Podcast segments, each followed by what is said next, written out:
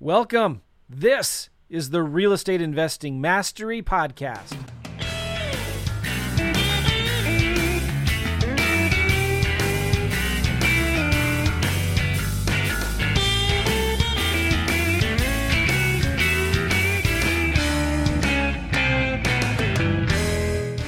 Hey, what's going on, everybody? Joe McCall here. What's going on? Uh, this is the uh, a combination of my real estate investing mastery podcast and a new series that I'm doing called REI Secrets. And I got a lot of cool things to share with you today. I started this new series called REI Secrets two or three months ago. And my goal was instead of doing a big coaching call where I get a bunch of people on and I answer questions, which is awesome. I have a place for that. I just thought I would get on once a week and teach some really cool things, teach some secrets that I have come across over the last few years doing a lot of deals more than just a few years doing deals. So I created this series called REI Secrets and a couple things I want to talk to you about. But the main thing here is, oh, by the way, on this episode too, I'm going to continue what I did last week and I'm going to be answering a lot more common lease option questions. I get a lot of questions people are asking me about how to particulars about lease options. And so if you missed the last episode, just go to my YouTube channel, go to my podcast, go to my Facebook page and just do a search for REI secrets and you'll see the last one that I did. Okay.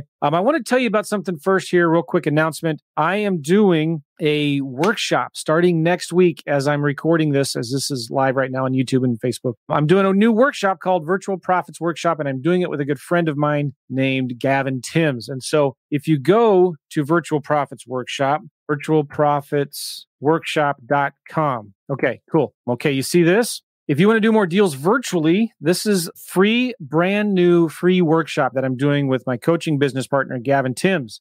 So we start on Monday, September 6th. This is a five day workshop we're doing every morning at 10 a.m. Eastern. We're going to be going live and teaching you all about how to do deals virtually, how to do deals in your backyard virtually, and how to do deals in small towns and anywhere you want, right? And so we start, it's absolutely 100% free. All you got to do is sign up here. We're starting September 6th. Reserve your spot. It's going to be all done in a private Facebook group. Cool. And the group is only going to be up for like seven days. So we're going live Monday morning, September 6th. 10 a.m. Eastern. We're going to be teaching a different topic every morning. And we're going to do some cool things, give away prizes. We're going to give you a workbook where you can fill things out as we go along. And this thing is free. Now, we're going to be making you an offer at the end for a coaching program we have. But regardless of whether you qualify for that or not, or whether you're interested or not, the value that we're going to give for you for free on this workshop is going to be worth more than maybe some what you've spent hundreds or thousands of dollars on different courses for. Okay. So if you're interested in doing deals quickly, virtually, especially in small towns, because I think there's that's where the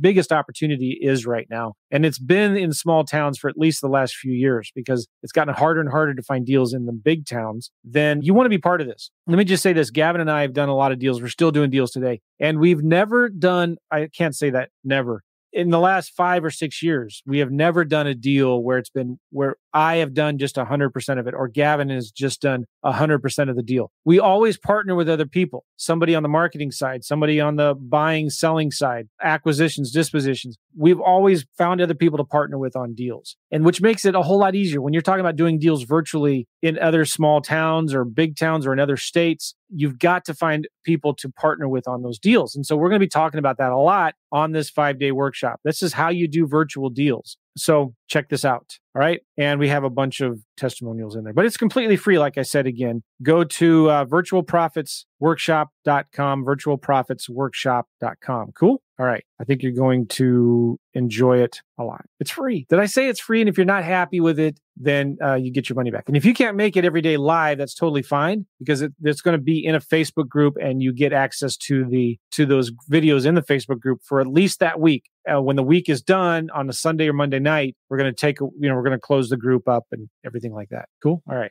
So those of you watching right now, hi on, on Facebook. What's up, Facebook user? Good morning to you too from Houston. Desmond, how do you make six figures with tax liens? Good question, but I'm not going to answer that question on this because I'm going to be answering questions about lease options. And what's up, Al? How are you? And uh, Stanley, greetings. Cool. So those of you, um, a lot of you are watching this on YouTube right now. I hope hope it's working there. And on Facebook, please comment down below and say hi. Tell me that you're here and let me know you're here. I appreciate it. Okay, now what I'm going to do is I'm going to start going through the questions. Last time I did this, I answered this question what contracts are needed to close a deal? I answered this question what motivation does a seller need to have to wait five years to get their money on a lease option? What about brokering without a license? The whole licensing issues. I talked a lot about that. And how do you close the lease option deals on the A to B, the B to C? How does it work at the end? And I answered that question. Okay. And so um, these are all questions that were submitted to me on the last five day workshop that I did about a month ago. And that was all about just lease options.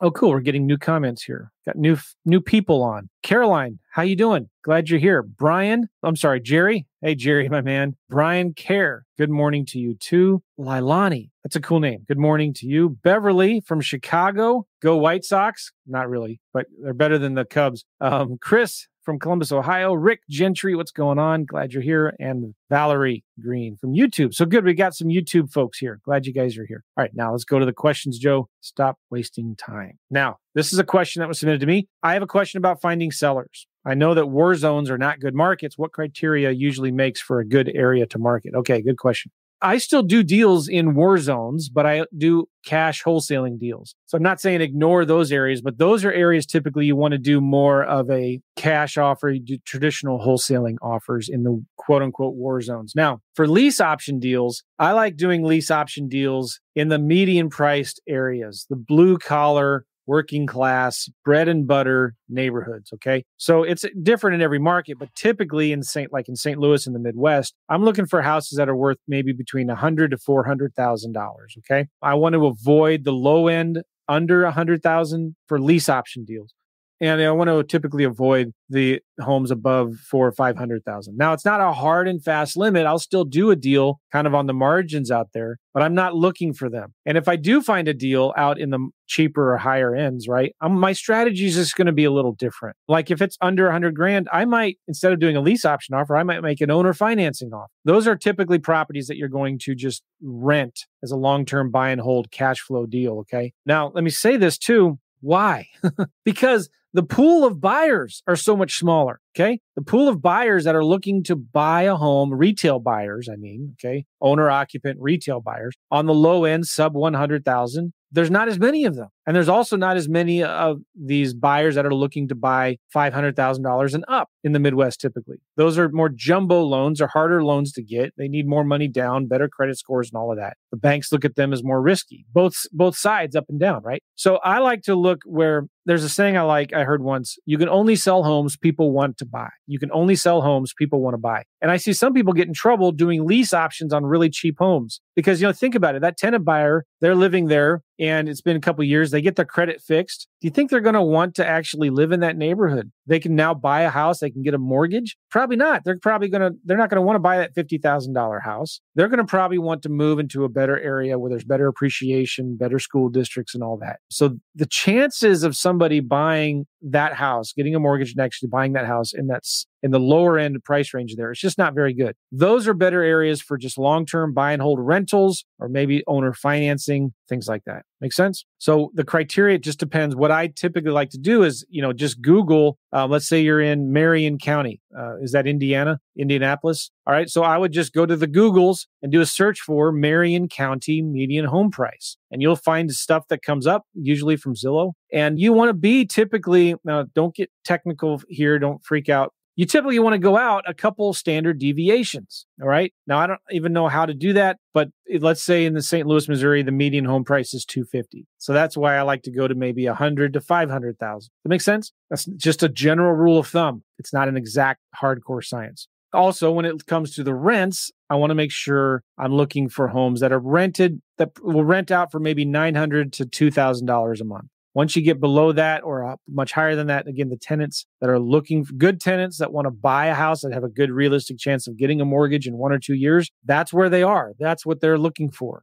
Just makes your job a whole lot easier when you find homes in that. So that's my criteria. It's real simple. It's not zip codes. It's not, you know, drawing an area on a map. It's just price. when I'm looking at Zillow for properties, I'm looking for properties in those price ranges. Make sense? All right. Got some more people here. Darren from Chicago. Al's asking a good question here. How do you find the small towns like you mentioned? You know what? Maybe I'll show you guys one of the things that I like to do for that.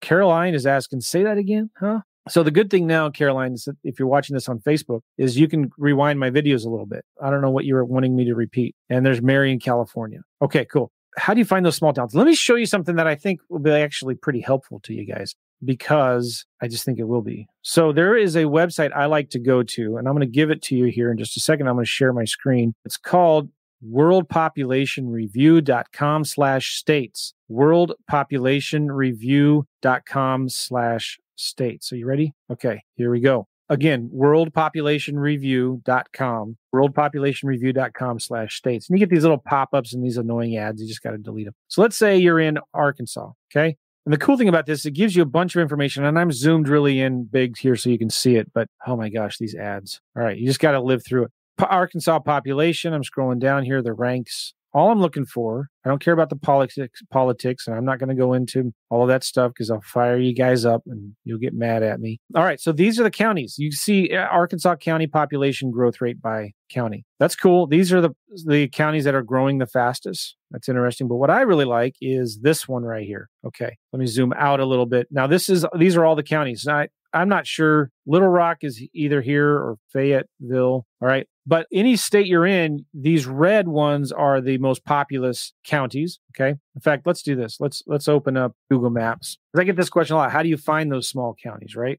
Arkansas. Okay. So there's Little Rock and there's Fayetteville, Rogers, Springdale. Okay. So Little Rock is right there, right? So that's in the center. But this is where, you know, if you're in Fayetteville or Little Rock, this is where pretty much all the competition is, right? But what about these other counties surrounding here? Okay. And I like going out to these areas like this county here, maybe this county here. How about this one? What county is that? That's Craighead County. It has, you see up there in the upper right, 113,000 people, population growth 17%. How much competition do you think is in that market right there? Maybe there's a university there or something. Let's look. That's Jonesboro. All right. Jonesboro. I don't know what's out there, but guess what? There's a lot of people there. And believe it or not, in fact, let's look. Craighead County. So I'm going to go to PropStream propstreamjoe.com, guys. You have a subscription, right? propstreamjoe.com. Let's see how much investor activity happened there in the last six months. How many properties are investors actually buying out there? And somebody who's investing there right now is going to be mad that I'm letting out their secrets. Craighead County, Arkansas. There's almost 55,000 properties. Let's go here to filter. Let's go to owner occupied. No, that means investors, right? Let's do property types. Let's just look at single families and two to four families. All right.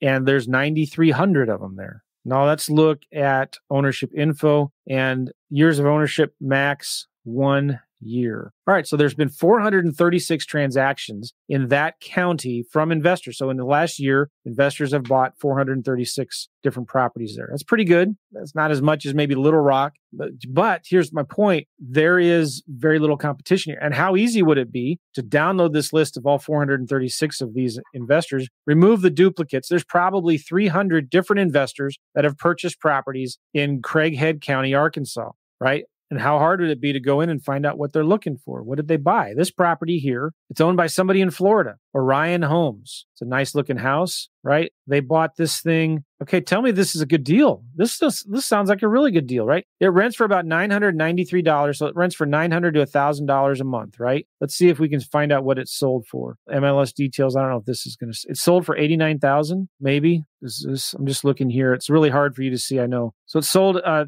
just like three weeks ago for $89,000, if this is correct. Okay. Guess what? Those are really good numbers. And I'm just guessing by the look of the outside of the house. Okay. It needs updating, you know, the landscaping and stuff like that. But this house may not need a ton of work. Uh, maybe 10 grand into it. And there's probably really good. Remember, the population of this county is growing by 17%.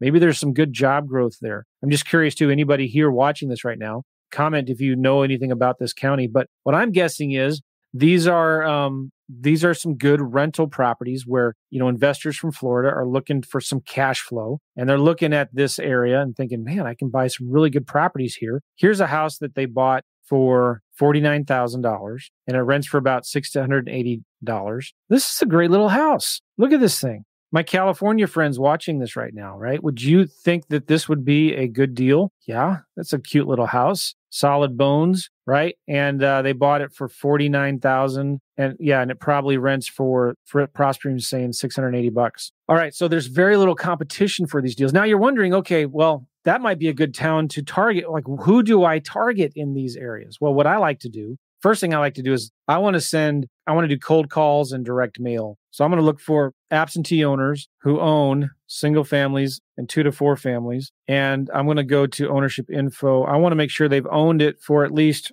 10 years. There you go. There's 3,500 absentee owners who have owned their properties over 10 years. You could also go into, if you're going to cold call them, well, let's just look at equity here. Um, it kind of depends on the county. Estimated equity. I want at least 50% equity. Boom, here you go. There's 3,300 properties in that county that have they're, they're absentee owners. They've owned it for over 10 years and they have at least 50% equity in it. What if we also did because if I wanted to skip trace them, I wanted to make sure they were individual owners and not LLCs. Oh my gosh, I'm this is money. This is money here, guys. There's 2100 properties in that little county. How many other investors do you think are cold calling, doing direct mail to these people in this area? Not as many as you would think, very few. There is some competition there, but when you compare it to Nashville, to Denver, to Los Angeles, to New York City, I mean, it's like nothing. All right. So that's what I'm looking for. I love this website, worldpopulationreview.com slash states. And you can just look at these other counties. You know, what's another good county? What about Garland County? Right? What's what's in Garland County? Garland County, Arkansas. That's Hot Springs. Nice lake. Hot Springs, Arkansas. All right, so th- this is where you're you're looking at. Okay, you know everybody is here doing all this marketing here. What about these other counties that's seeing some growth? What about Pope County? This is a good county, Sebastian County, right here. Okay. Is that helpful to some of you all? I'm going to look at your comments here. Is there a heading on that map you were showing? I don't think so. Al, yes, that's helpful. Nice. James, which search engine are you on? Well, I, I was using Google a little bit, but I was using PropStream to find my data. Facebook user says, yes, that's been helpful. And somebody here says, I- am going to translate that to, yes, that is helpful.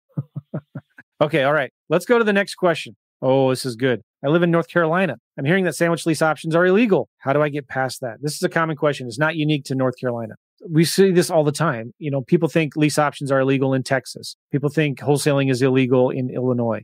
There is no state in the United States. Let me just focus this on lease options. There is no state in the union where lease options are illegal. There's none. There's just certain laws that say this is how you have to do lease options. Okay. In Texas, for example, you can't do a sandwich lease option longer than six months. All right, so fine, do owner finance or a land contract or contract for deed or something, right? There's other ways you can do those deals in Texas. And by the way, you can do lease option assignments all day long, 500 of them a day if you wanted in Texas. I have a good friend, John Jackson. He's been doing lease options, lease option assignments or wholesaling lease options for years and years in Texas. Now, in North Carolina, have you actually read the law? Whoever asked this question, have you read the law? Or whoever told you that lease options are illegal, have they read the law, the specific statute that says it's illegal? Because I have read it and it doesn't say it's illegal. It just says if you do them, you have to do these things. And in my lease options course, I have in there a section that covers this specifically. And it's just a one or two page thing that describes what you have to do. And there's certain language and things that you have to put into your contracts at a certain font size and all that. And there's certain things that you have to disclose. Well, guess what? Those are all things that I do anyway. That those are the that's actually a good law in North Carolina of what you have to do. Um, right. So if you get an attorney or somebody that says, listen, you you can't do lease options, they're illegal here. Okay, you know, don't argue with them. They're the professionals, but just ask them to show you where it says it's illegal and always get a second opinion.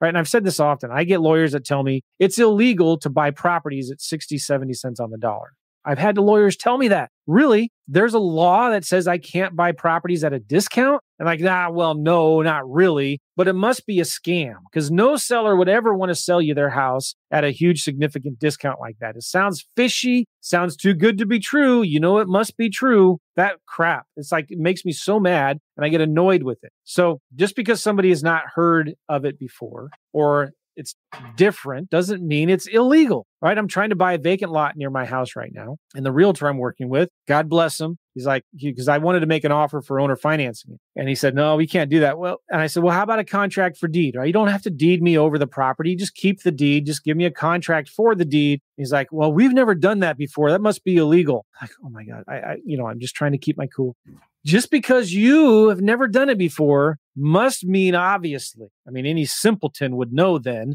it must be illegal. I said, well, no, no, listen, listen, I can get an attorney that can help write the contracts. I have a title company that can do it all. And he's like, oh, okay. And because I didn't freak out and yell at him, right? He's like, he's slowly opening him up, right? And so part of me is like, you know what, forget it. But then he called me a day ago and it was just saying, Hey, I'm just wondering how's it going? You still want to make that contract for deed offer, you know? Because this is a property that nobody's going to want to buy. It's on a steep slope, you know, nobody's going to build this thing. And I just want to buy it so nobody actually does build on it. And maybe, it, you know, adding one and a half acres might increase the value of my property. I don't know. Does it make sense? Are you picking up what I'm laying down? Are you smelling what I'm stepping in? Appreciation would be a good thing to know, maybe. What do you think? Oh, the appreciation in the county. Yeah, but I don't care as much about that, Jerry, as I do about cash flow. And really, all I care about if I'm wholesaling deals, I just want to know are there other investors buying properties there? Okay. And if there are, I'm going to go find out what they want and I'm going to go get it for them. Shalini, can you search Illinois in the world population? Looks like there's negative population growth across the board. So is this not a good state? I don't know, Shalini. I mean, I know the investors that are doing a lot of deals right now in Springfield, Illinois they would love for you to think that it's not a good state and for you to leave and go do deals somewhere else. Okay. And again, I was talking to you about wholesaling is illegal. You can still do wholesaling in Illinois. You just got to do it the right way. Okay. You got to either get your license and or close on the deal, buy it, then turn around and sell it. What is the name of that population website again? Write this down, guys. Or if you're on YouTube, Facebook, rewind, move the little play bar backwards. Worldpopulationreview.com. Worldpopulationreview.com com. Oh, good. Somebody put it there in the uh, Facebook comments. If you appreciate this info, please back out of the chat and hit the like button. Come on, All Nighter Hider. There you go. Thank you. I love that name too. All Nighter Hider. Whatever that means. Probably dirty, but maybe not.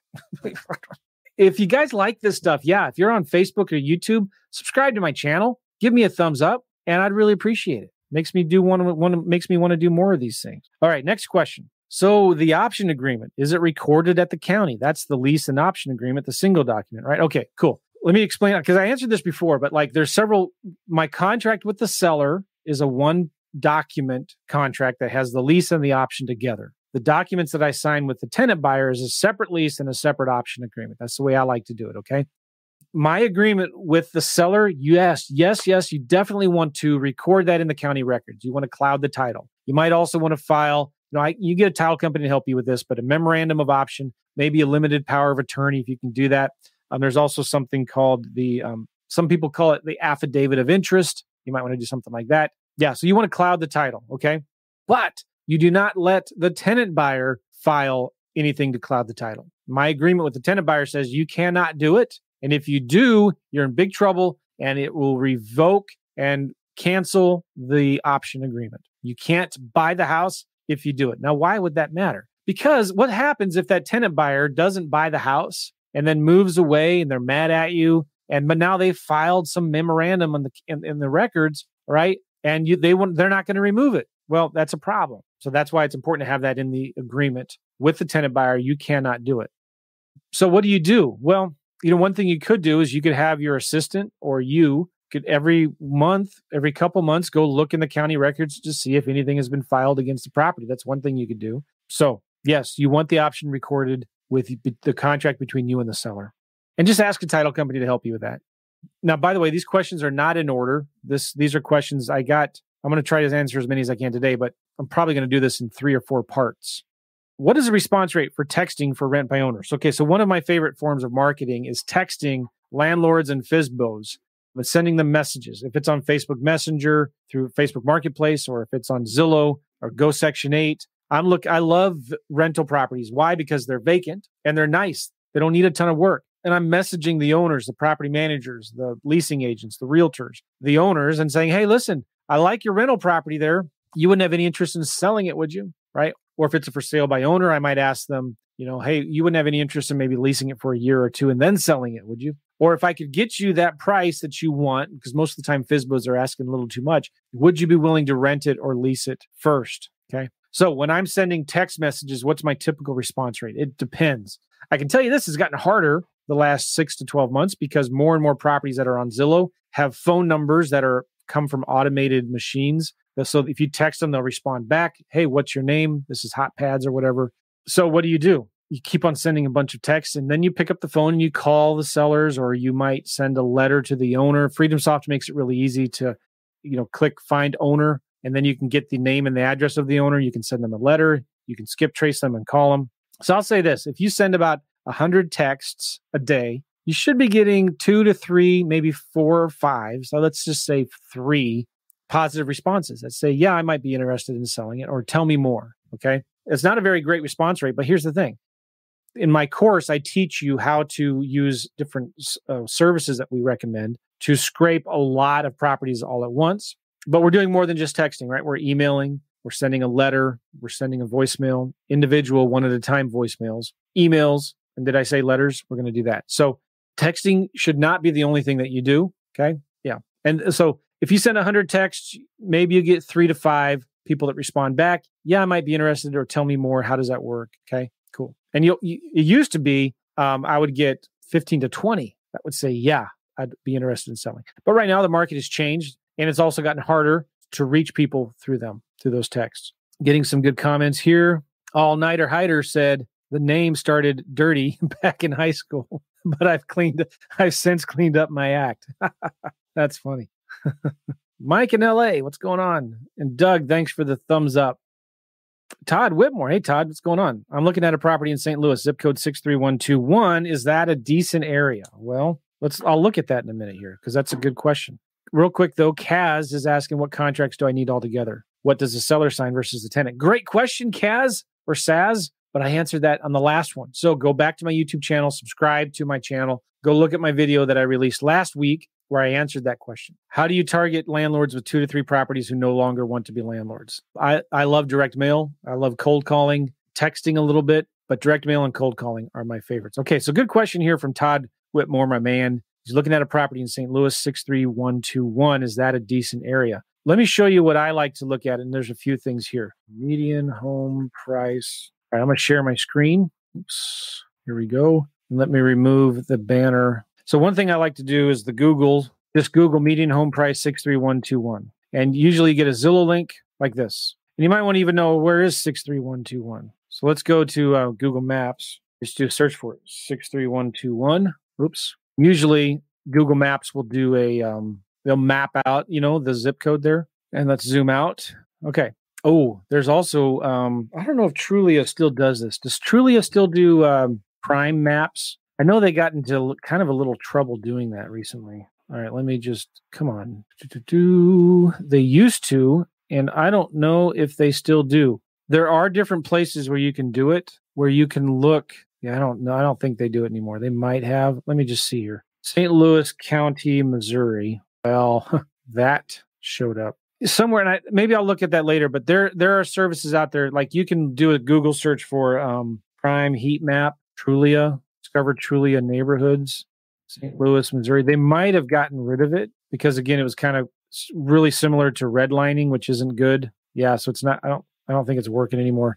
But if you Google crime heat maps, usually cities will have it. Like, and it's kind of based on. All right, here neighborhood scout crime. Let's look at six three one two one. It's not that bad of an area. Let me just say that it's a great rental neighborhood. And I don't know how you can like remove so play with that. I mean, uh, neighborhoodscout.com is one good site that you might want to look at. But you want to compare your zip code with other zip codes. I'm trying to see if there's a way you can remove the boundary. I don't see that.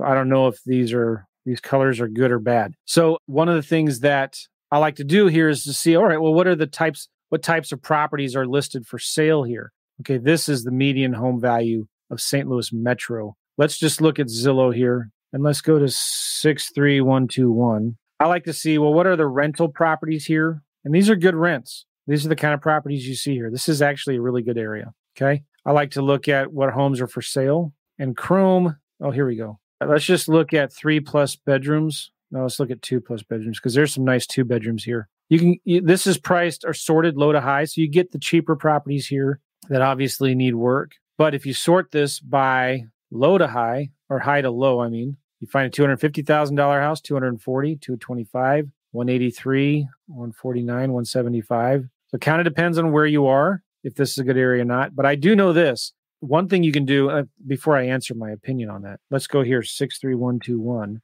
And I'm in PropStream Joe. Let's look at absentee owner, no. Ownership info, maximum one year. So, how many absentee owners have bought a home in the last year in that zip code? 266. That's really good and you can start you know you can download this list see what it is that they bought price ranges that they bought them in, who were they, where were they? Like a lot of, you'll find a lot of out of state investors are buying in here. So, I mean, if you were to look at all the zip codes in St. Louis County and find out which ones are the best zip codes um, to be active in, where investors, most of them are buying, you're going to see 63121 is going to be near the top of that list. It's got a good combination of appreciation and rents. Okay. I hope that answered the question. So number one, just Google it, do a search for median home price zip code, and you'll find, well, here we go. Here's the Zillow link I was looking for. 64,000. Again, that tells me good rental neighborhood. You can see it's got some decent appreciation in here. That's just Zillow. Trulia has different uh, uh, searches, even though they're owned by the same company. Trulia will, will tell you little things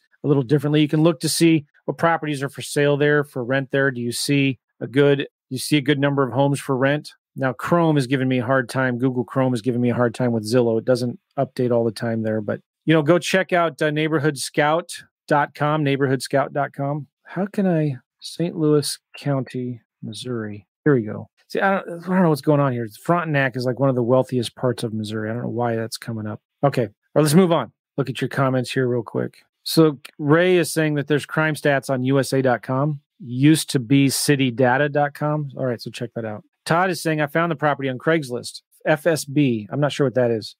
It's frustrated landlord. Yeah. Well, here's the thing. You're going to find frustrated landlords in any zip code, and it's off market. Well, Todd, you know, uh, Voxer me, and we'll take a look at that property if you want. But like, you want to go into PropStream and go into Redfin and find out, okay, what what uh, have properties, similar properties, sold for in the last six to twelve months? And it's easy to find comps in that neighborhood. The Raven is asking, hey, I know you're doing a live training workshop. By the way, we sold out that workshop. I'm doing it in a couple three weeks. Sold it out. No more tickets. What about coming to California? I'd love to come to California, LA Mike, but maybe sometime down the road. I was there and speaking at a real estate club. When, when was that? Oh, that was online in Zoom. I was there about a, a year or two ago. Okay, so let me go to the other questions that were asked. This is the next one right here. Can you get a general overview on how to record the lease options with the county? Yeah, you get a title company to help you. Okay. And once the title company helps you do it once, just see what they do. And then you can do the same thing yourself. But here's the thing just hire someone to do it for you. Just get it done right. What's the difference between lease options subject to and seller financing? Good question. Um, the main difference is on a subject to or seller financing, you're taking the deed to the property or you're doing a contract for deed, but you own the property and control it. You take the title stays in the seller's, um, the, sorry, the mortgage stays in the seller's name, all right, in a subject to, but you take title to the property. In seller financing, the seller becomes the bank, they become the mortgagor, and you become the mortgagee. I think I got that right. And you take title to the property. Okay. With lease options, it's like the, in my opinion, it's the I think it's the easiest one to do, and it's the one that has the least risk, in my opinion. Now, people are going to disagree, but that's my the with a lease option, you control it, but you don't own it. You don't take the title. The seller stays on title. The seller's mortgage stays in the seller's name. The seller still is responsible for the mortgage. On a lease option, I have an agreement to lease the property from the owner and then the option to buy it in the future at some predetermined price in a predetermined amount of time. And I also have the right to sublease it out and sell it to somebody else during that time. So I control it, but I don't own it. In the subject twos and seller financing, you own it and control it. I might do, you know, I used to do a lot of subject twos and seller financing. Uh, I just like lease options better because I feel like if the deal goes bad, it's easier, they're easier for me to get out of. And I just found that they were easier to explain to a seller. I got tired of ex- trying to explain, you know, to deed the property over to me and the mortgage stays in their name somebody asked me one time, Joe, do you really think? Now, I'm not knocking subject twos because there's a place for it. In fact, in a couple weeks, I'm going to be doing a promotion with Vena Jones Cox, who's one of the nation's experts on subject twos. We're going to be doing a Saturday class together teaching you how to do subject twos the right way. And it's going to be ridiculously cheap. We're either going to do it for 197 or 297. It's going to be an all day Saturday class, well, four to six hours. And she's going to teach how to do subject twos. You get all of her contracts and paperwork. She's been doing subject twos for 20 plus years for a long time. She's very, very concerned with the law and doing it legally and ethically. It's going to be really, really good. So stay tuned for that. Make sure you're on my email list um, because we're going to be doing this promotion in, um, in, a, in a week or two. And again, it's going to be a hundred bucks, 200, 300 bucks or something for this class. But I just found it, it was, you know, I just thought lease options were better. Okay. Let's go to the next one. If I'm only legally registered to do business in one state, do I need to register to do business in another state in the other states I'm doing it? Now, I'm not a lawyer. I don't even pretend to be one. Sometimes I feel like I'm smarter than lawyers, but I'm probably not. And so I'm not giving you legal advice. So talk to an attorney. My unprofessional opinion is you only really need to register an LLC in one state. Okay. It's not a big deal. I know some people that do LLCs in every different state that they're in. They sometimes will do LLCs for every different deal that they're in. But just talk to somebody about that. You're, it costs money to do that. And I've always just, I'm not worried about it. I don't know what else to say to that. And by the way, do you need an LLC to do deals? No, you don't. Some people think that they have to get an LLC before they even start marketing or before they even start talking to sellers and making offers. I would say, you know, start right now marketing and talking to sellers and making offers. Go ahead and make the offer in your name. It's not a big deal. And um, some people would argue with me on that, but while you know while you're doing that, go ahead and work on getting an LLC. In fact, if you guys are interested in getting more information on getting an LLC, I would encourage you. I partner with these guys called Prime Corporate Services.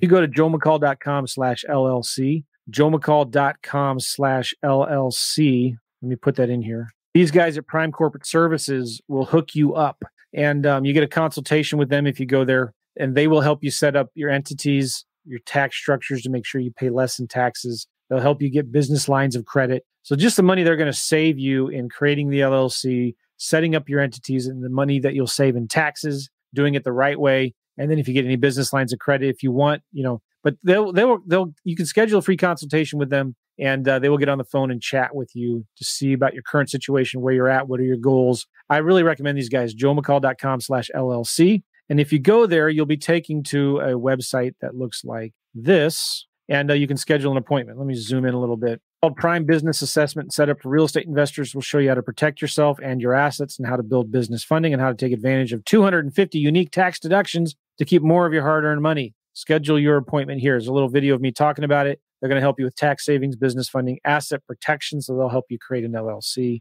And these guys at Prime Corporate Services, I get tons and tons of testimonials from them, from their stu- from my students that are using them. I kind of reluctantly agreed to promote, you know, because I do get a little commission. It's not much, but I couldn't believe the testimonials, the feedback I was getting from my students about them. And so I thought, all right, let's, this is good. Okay. So go check out joemccall.com slash LLC, joemccall.com slash LLC. Let's go to the next question here. kind of already answered this. Can you give us some guidance on choosing a market? What is a good market basic criteria to find the best leads? How do you pick a good market? One of the sometimes what I, what you do is you really need to kind of like pick four or five of them, right? And I would start with do you know anybody in Bentonville, Arkansas? Do you you know, do you know anybody in Des Moines, Iowa? Do you know anybody in Oklahoma City, Oklahoma? Have you been there before? Have you lived there before, right? Because then these are people that you could maybe reach out to to help you if you need boots on the ground for anything or you already have some familiarity with that. So I would pick four or five different markets and then what I would do is I would compare. All right, which markets are going to be good? What what what markets have more investor activity? which of these three or four markets have better appreciation, have more potential leads that I could target and market to. So it becomes kind of a comparison, choosing, comparing this one, comparing that one. I did a video. I want to show you guys. I'm going to open up my YouTube channel and find this video for you. If you go to Joe McCall's channel, subscribe, give me a thumbs up, like my videos. Okay. And I'm going to do a search for, I wonder if I can find it. Cash buyers. Okay. So let me uh, share my screen again here. Ah, here we go hide that. If you go to the YouTubes and you do a search, you know, just go to my channel, Joe, uh, you know, just Google YouTube Joe McCall, find my channel, right? And do a search right here for cash buyers right there. I have some uh, videos here that you should check out. This first one is really good. I did this a couple years ago. Don't let that freak you out because it's really good. And I think these two are the same. Yeah, maybe not. They're the same length, 48 minutes and 41 seconds, but different names. I don't know. Check that out. Um, that's a good one there. This is a uh, this is the one. Yeah, this one's really good. Some of these links are outdated, but um, that's a good one. Oh, this is a really good one right here. awesome tips for finding buyers. And what I do in these videos, those those two those two or three videos should be the best ones. What I do in those videos, I show you how to go to ListSource. This is free. You create a free account, you log into your free account, and um, you can see what are the best zip codes in a certain county. You go here to investor absentee owners. And what was that one county we were looking at? Garland County? No, that wasn't the county. It was uh, Craighead County, right? So you just go here real quick. Let me show you because this is pretty cool. Arkansas, Craighead County, 7,500 absentee owners. Now, I'm not buying the list here, but I'm doing a little bit of research here. I want single families and one to four residences. I'm going to go down here to last recording date. I'm going to do last 12 months. Brings me to 292, but I go here to next and I'm going to say uh, corporate owned properties, no preference. And there's now 559. I'm going to pretend like I'm purchasing the list. Then I'm going to go to purchase partial list and I'm going to do custom selection. I'm going to go to zip code. And the cool thing now is it gives me this table. And this table right here are all the zip codes in that county. And there's number that shows you records. And you can see in here which zip code has the most activity. 72401, 72404, 72405. And if you scroll down, it's not sorted or ranked by anything, but those are the three top zip codes. And you can export these into a little spreadsheet and you can play around with them, right? and but you can look at you can do some research you know on these on these three or four or five zip codes where there's a lot of activity and uh, just dig into propstreamjoe.com um, dig, dig into zillow and see uh, are you know are there are investors buying in these zip codes and then turning them around and and uh, renting them out which i'm going to suspect that they are if i go to 72401 and go into zillow you know let me go to uh, Sometimes Zillow gives me a hard time on Chrome. Let's try it again. 72401. Let's look at what yeah, well let's look at what are the properties that are for sale there right now. Houses only. Let's look at priced low to high. All right, here we go. You got 40,000, 65,000, 75,000. I mean, this these are little solid homes. These things probably rent Jonesboro, Arkansas. This is a nice house, doesn't need much, and I bet you it'll rent for I'm going to guess 900 a month. You can get the guns, some guns on the wall. That's always a nice added touch. Um, somewhere in here, in you can find approximate the rent. Uh, maybe I missed it, but they'll tell you the estimated rent, home value. Usually, it's right here, monthly costs. Well, this is why I have PropStreamJoe.com. PropStream will tell you this property will rent for about 677. So I was off. That's still not bad. You can also go to the, to the Zillow here and zoom, uh, take out, go to the for rents. And if Google Chrome was allowing me to do it, you could see all of the homes that are for rent in that neighborhood and you can see what it would rent for. All right. So, anyway, that's kind of the method to my madness when it comes to um, looking at a specific zip code and looking at choosing a market. Make sense? Let's just do one more question here. Do we need a partner in every city we are looking in? Uh, maybe. That's what I do. Um, I was doing a subject two one time in um, was it Texas? Somehow, somewhere, I got a lead from a motivated seller in Texas. I forget which city it was, and um, I went to Facebook groups. I found um, I no, no, I didn't. I actually went to Craigslist. I did a search for owner financing. So I looked for homes that were being advertised for owner financing, and I found a guy. Called him up. I said, "Hey, I'm an investor. I'm in St. Louis, Missouri. I think I just found a deal in your neck of the woods. The seller is willing to do subject to. I mean, they're willing to do owner financing or something, but they have a mortgage. So I don't want to do a lease option on this house because I know it was a cheaper one. Um, but listen, I'm I don't know the area as well as you do. Do you want to partner on the deal? And we just split it 50 50. He said, uh, Yeah, that'd be awesome. So we did it. Um, basically, what I did is like I could spend the time in figuring out how to how the you know what the, the right title companies to use the mortgage brokers or the attorneys or the right contracts and all that or i could find somebody who's already doing deals in that city like i want to do he already had the contracts he had the title companies the attorneys that would help him with the paperwork he already had the buyers that were looking for more owner financing deals there and uh, he knew exactly what to do and in fact then he became my boots on the ground guy to go look at the house and tell me if it was a good neighborhood. You know, he he, he met. I told the seller, listen, I have my business partner is going to go look at the house and give you the paperwork to sign. Let me put you in touch with him. Okay, so yeah, I partner with people all the time on deals. The other thing is, if you're doing lease options, um, you might not want to partner with somebody necessarily, but you should find a realtor and you can work with that realtor to help you find a tenant buyer for the house. So, in a certain sense, it's partnering, but you're just hiring a realtor to bring you the buyer or to bring you the tenant for that property. Cool. Um, so you don't need a partner, but I recommend it. And if you're doing lease options, I recommend you at least find um, a, a, realtor to help you with that. So let's look at the comments that were in here. Uh, Al, would you recommend a newbie to go after commercial buildings? Nah, not unless you're partnering with somebody who has done commercial before. And I find out from them what are you looking for? What do you want? What kind of deals? And then go after what they want and they'll partner with you on it. Jessica, if we use your Freedom Soft, are all your documents in there for us to use. Not all of my documents, Jessica, but my main ones are. Yeah. And you can take my documents and add them in there. So if you go to freedomsoftjoe.com or go to hundredsofleads.com, watch my webinar about FreedomSoft, how we use it, hundredsofleads.com. That's the webinar. Or if you just want to sign up, go to freedomsoftjoe.com. You get my customizations and things like that in there. Um, okay, question from Kaz. Can an option consideration go towards a down payment of a home if you're doing an assignment, or is this only for sandwich lease options? If so, how does that work?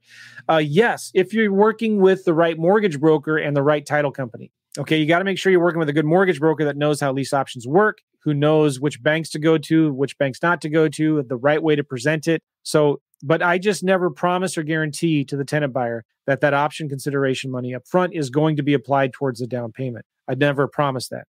How do I screen my tenant buyers? Um, I I have a uh, agency, um, a tenant screening company that does it for me. Can you recommend a mortgage broker company that can work with tenant buyers on your behalf? Uh, no, because I only like to work with and I only recommend local mortgage brokers. So what I would just start asking around um, to mortgage brokers who um, are already working. So I'll ask around, hey, do you know any mortgage brokers that are working with people with challenged credits? Who, who, challenge credit. And so then I'll talk to them and tell them what I'm doing. And um, yeah, what closing statement do you clo- use to close the seller? I'm not sure I understand. If you're talking about the HUD statement, I don't know. I let the title company worry about that. Uh, good question from, I mean, good comment here from All Nighter Hider. Get an LLC ASAP for the $10,000 tax credit.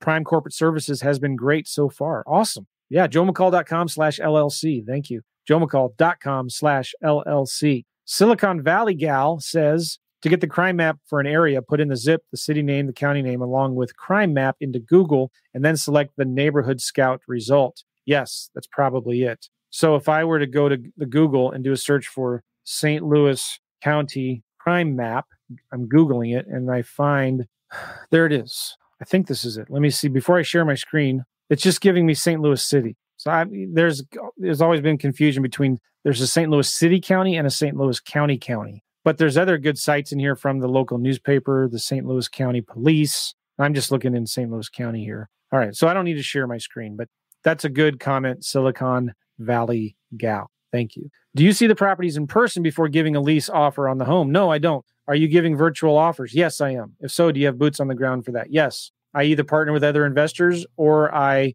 have realtors go look at the homes for me. Um, Chris, I'm looking to make an offer on a property in a small town, Shelby, Ohio. The house is on three acres, but the zoning is indicating row crops. Is this an issue in your experience? Good question, Chris. I don't know, but I will say this. Um, there's always going to be times when it's like, I don't know, especially if you're doing deals virtually, like, is this, I don't know it's maybe hard to get comps. It's hard to know local ordinances and laws, and if it's a good area or bad area, is it on the wrong side of the tracks or the right side of the tracks? What you know, I don't know. So here's the thing: sometimes you just may never know until you actually go to the property and look at it yourself. But that's going to be too hard to do if you're in California and you're doing deals in Ohio. I don't know, right? So sometimes you just got to get it under the best agreement that you can. Go ahead and get it under contract, okay, and then try to market the property and see what your buyers tell you if your buyers all of a sudden are like you're not getting any calls, it may be not a good area. If if you're getting calls and they're saying, ah, you know, I'm not interested, it's it's it's in that area, or it's it's uh, it backs to a power line or a railroad track, or the property's trashed. You're going to find out whether it's the the row crops are a big deal. You may find if there's a house on it, there may be a ton of people looking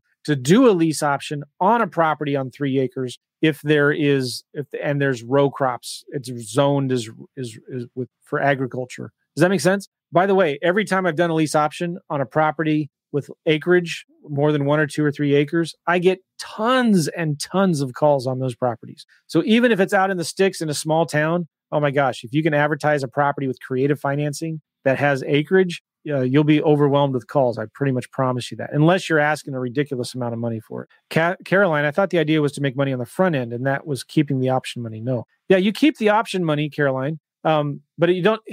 You credit it back to the tenant buyer if and when they buy the home, but it's a credit on paper. It's not like money that you have to store in a safe or in an escrow account. That money you can spend. I don't recommend you do that. I recommend you save at least half of it, but that's a credit they get at closing so it's built into the price of the home. Does that make sense? It's built into the price. Um, Shalini, you never you mentioned that you never promised tenant buyers that the option money will be applied towards their down payment. Don't they consider that sunk money in that case? No. A couple things. Number one, they are buying the option. They're buying the right to buy this house at a certain price. Okay. Um, and that costs money. If they want the right to buy this house and live in it and rent it for two years, and they have the they want to lock in a price, you can charge a fee for that. That's called option consideration. Now, I can't promise it'll go towards the down payment, but I can promise it'll reduce the price of the home because I built it into the price. So if it's a $200,000 house, they put down $10,000 as an option consideration. I'll tell them, um, will this gets applied towards reducing the price of the home? That's what I basically say. And so when it comes time to get their mortgage, they're going to get a mortgage for $190,000. Okay. Now it's up to the mortgage broker and the bank whether that 10 grand can be applied towards their down payment or not. So I hope that makes sense. I, I know some investors that just tell that tenant buyer up front, this will not get applied towards the down payment. You need to start saving up for your down payment over the next two or three years. But again, talk to a mortgage broker. Talk to a mortgage broker who has done lease options before and knows the right ways and the wrong ways to do it because there are mortgage brokers that don't know. And you got to find the ones that know how to do it and know the right way to present it to the banks. Okay. This has been good. I appreciate you all very much. Thank you for the comments. Um, again, one t- one more time, we talked about this at the beginning. Um, if you want to go to my, where did it go here? Boom, there it is. Uh, next week, we're doing a live five day class called Virtual Profits Workshop. It's free. It's going to be in a Facebook group, a temporary mini Facebook group that will only be up for um, seven days or so, but it's all 100% free. I don't charge anything for it. Go to virtualprofitsworkshop.com. I'm doing it with my coaching business partner, Gavin, virtualprofitsworkshop.com. And we're going to be teaching you how to do virtual deals, right? And a lot of the questions that came in had to do with that. How do you find the small markets? You know, how do you find people to partner with on the deals? How do you find people to take pictures? How do you find somebody to inspect the property? What if it's a bad deal? What do you do? What do you do? Easy. Problems are easy to answer and solve. So we're going to talk all about it in the virtualprofitsworkshop.com. It's free. And as I'm recording this, we go live September 6th in the group. And even if you miss a day or if you sign up late, all of the videos will be in there for that entire week. So you can catch up later as we go. The classes will be just about 30 minutes to an hour long. So they're not going to be very, very long, but it's going to be very valuable. And I know that um, the the value that you're going to get out of this will probably be more than what you've spent, you know, hundreds or if not thousands of dollars before in the past. All right. So go check it out, virtualprofitsworkshop.com. Thank you very, everybody, very, very much. Um, I appreciate you guys. Thank you, All Nighter Hider. You're welcome. I'll see you on the next one. And uh, somebody here says, I've signed up, but how do I join the Facebook group? So you should have gotten an email. Check your email and your text because we send you a text and an email with how to get into the Facebook group. But it's in the, it was on the thank you page right after you signed up. So make sure you, um, you check your email. Okay, cool, Chad. Hey, man. How you doing, Chad? Glad you're here. I've had Chad on my podcast before. All right, Jerry, you're welcome. Thank you very much. Thank you, Caroline. Oh, keep the thank yous coming. I'll just keep on showing your thank you comments. You're welcome, Chris. Appreciate it. See you Thursday. What am I doing Thursday? Oh, my coaching call, two o'clock central, Thursday the second, all nighter chider. All right, guys, we'll see everybody. Take care. Thanks again.